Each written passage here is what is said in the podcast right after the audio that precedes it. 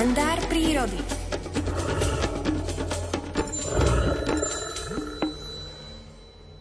Včera ráno sme v našom kalendári prírody otvorili ságu hluchánieho rodu na tokárni.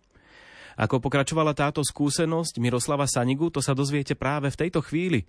Dnes pokračujeme v ságe hluchánieho rodu na tokárni, tak ako ju Miroslav Saniga zachytil vo svojej knihe Rozímanie s hlucháňmi.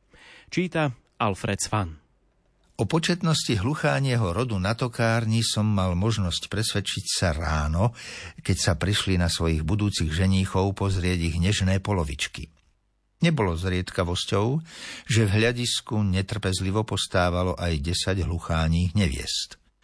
Vycipkané kohúty sa veru mali pred kým predvádzať a pózovať. Aj skutočné boje o vyvolenú boli na každodennom poriadku – No a potom, keď sa to všetko po východe slnka začalo stokárne rozlietať na všetky strany, celá hora bola plná pľaskotu od ich krídel. Keď som sa do týchto končín zatúlal koncom júna, musel som kráčať horou opatrne, aby som nebodaj nestúpil na hluchánicu. Veru, jeden rok som tam natrafil až na štyri hniezda a na dve ešte na susednej Mackovej. Príroda tam každoročne požehnala hluchániciam početné potomstvo. Vždy mi bolo dobre pri srdci, keď som naďabil na hlucháňu kvočku s krdlikom kuriatok. Bývalo ich toľko, že som ich niekedy nestihol ani porátať. A nebolo takého dňa, že by som sa nebol v týchto končinách stretol či už s kohútom alebo so sliepkou. Už pri pomyslení alebo vyslovení slova tokárňa sa mi vybavila panenská hora na hrebienku s tokajúcimi kohútmi a kvočkami vodiacimi početné krdliky. Toto stanovište bolo pre mňa symbolom hluchánieho rodu. Roky sa však minuli a aj tokárňa zmenila svoju tvár.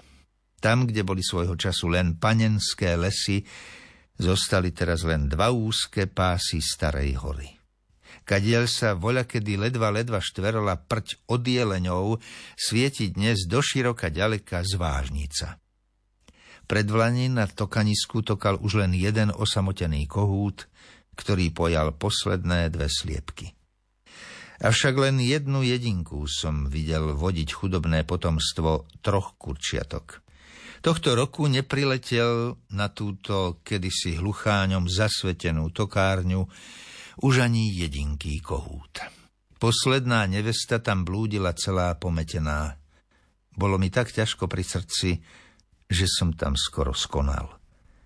O pár dní som našiel aj ju. Skončila svoju strastiplnú púť na oku pletiva, ktorým bolo oplotené rúbanisko. Vzal som jej bezvládne telo a pochoval som ho pod chvojinu na tokárni. Sadol som si k jej hrobu a v slzách, ktoré sa mi v pramienkoch kotúľali z očí, sa mi premietal príbeh o hlucháňom rode na tokárni, ktorý sa v ten deň završil. Nikdy predtým som si nevedel ani len predstaviť, že jedného dňa Práve tam, kde bol niekedy ozajstný hluchání raj, budem smútiť pri hrobe posledného potomka tamojšieho hluchánieho rodu. Je mi ťažko, trápi ma svedomie, čo som to dopustil na tomto posvetnom mieste. Už nikdy sa tu neozve tokanie hlucháňov. Už ma tu nikdy nepoteší krdlík malých hluchánčiat. Čo som to len vykonal? Ja, človek.